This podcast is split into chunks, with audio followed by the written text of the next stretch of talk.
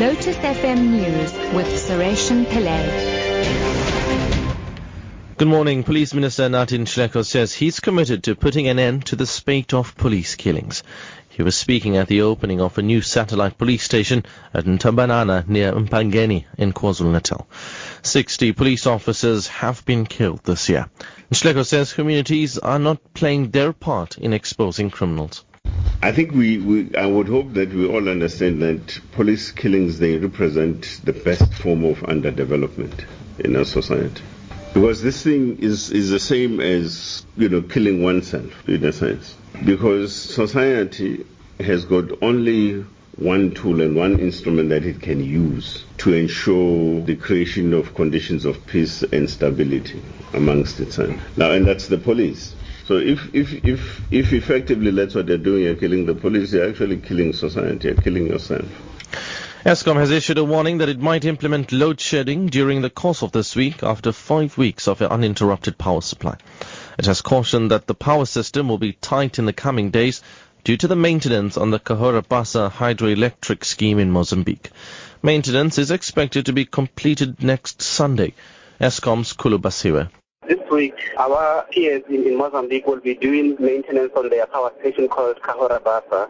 And as a result, we are not going to get the full output of 1,500 megawatts that we usually get from Mozambique. So we will be getting about half of that amount. So as a result of that, we are saying there will be a risk of load shedding but it does not necessarily mean that there will be load shedding. Basically, what we are saying is just to caution the nation and alert them so that they can uh, help us in terms of using electricity sparingly. Environmental Affairs Minister Edna Molewa says the government has intensified its fight against rhino poaching.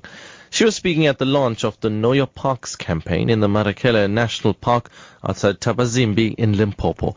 About 750 rhino have been poached this year alone.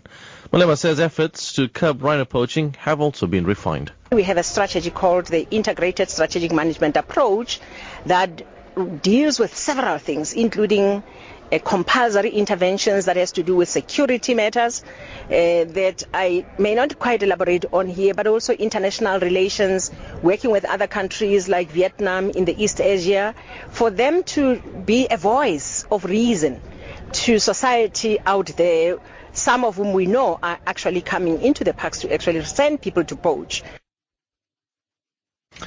The Mexican government has confirmed the death of two of its nationals after Egyptian security forces mistakenly killed 12 tourists during an operation against militants. Ten other people were injured in the incident. The BBC's Katie Watson reports from Mexico. Mexico's President Enrique Peña Nieto has condemned the events in Egypt. He's called for the Egyptian government to carry out an in-depth investigation into what happened.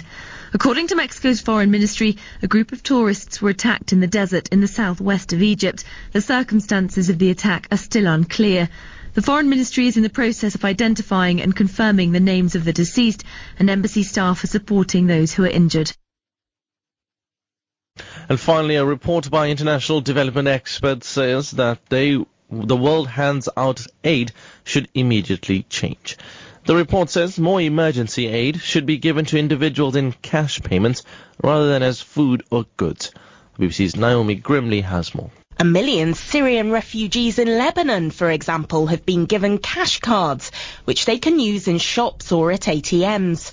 It's proved popular with local businesses which see the economic benefits. At the moment, about 6% of humanitarian aid is delivered this way, but now a panel of respected experts is recommending that's dramatically increased. Top story at 8 o'clock. Police Minister Nathi Nhleko says he's committed to putting an end to the spate of police killings. I'm Suresh Pillay, back at 9 o'clock.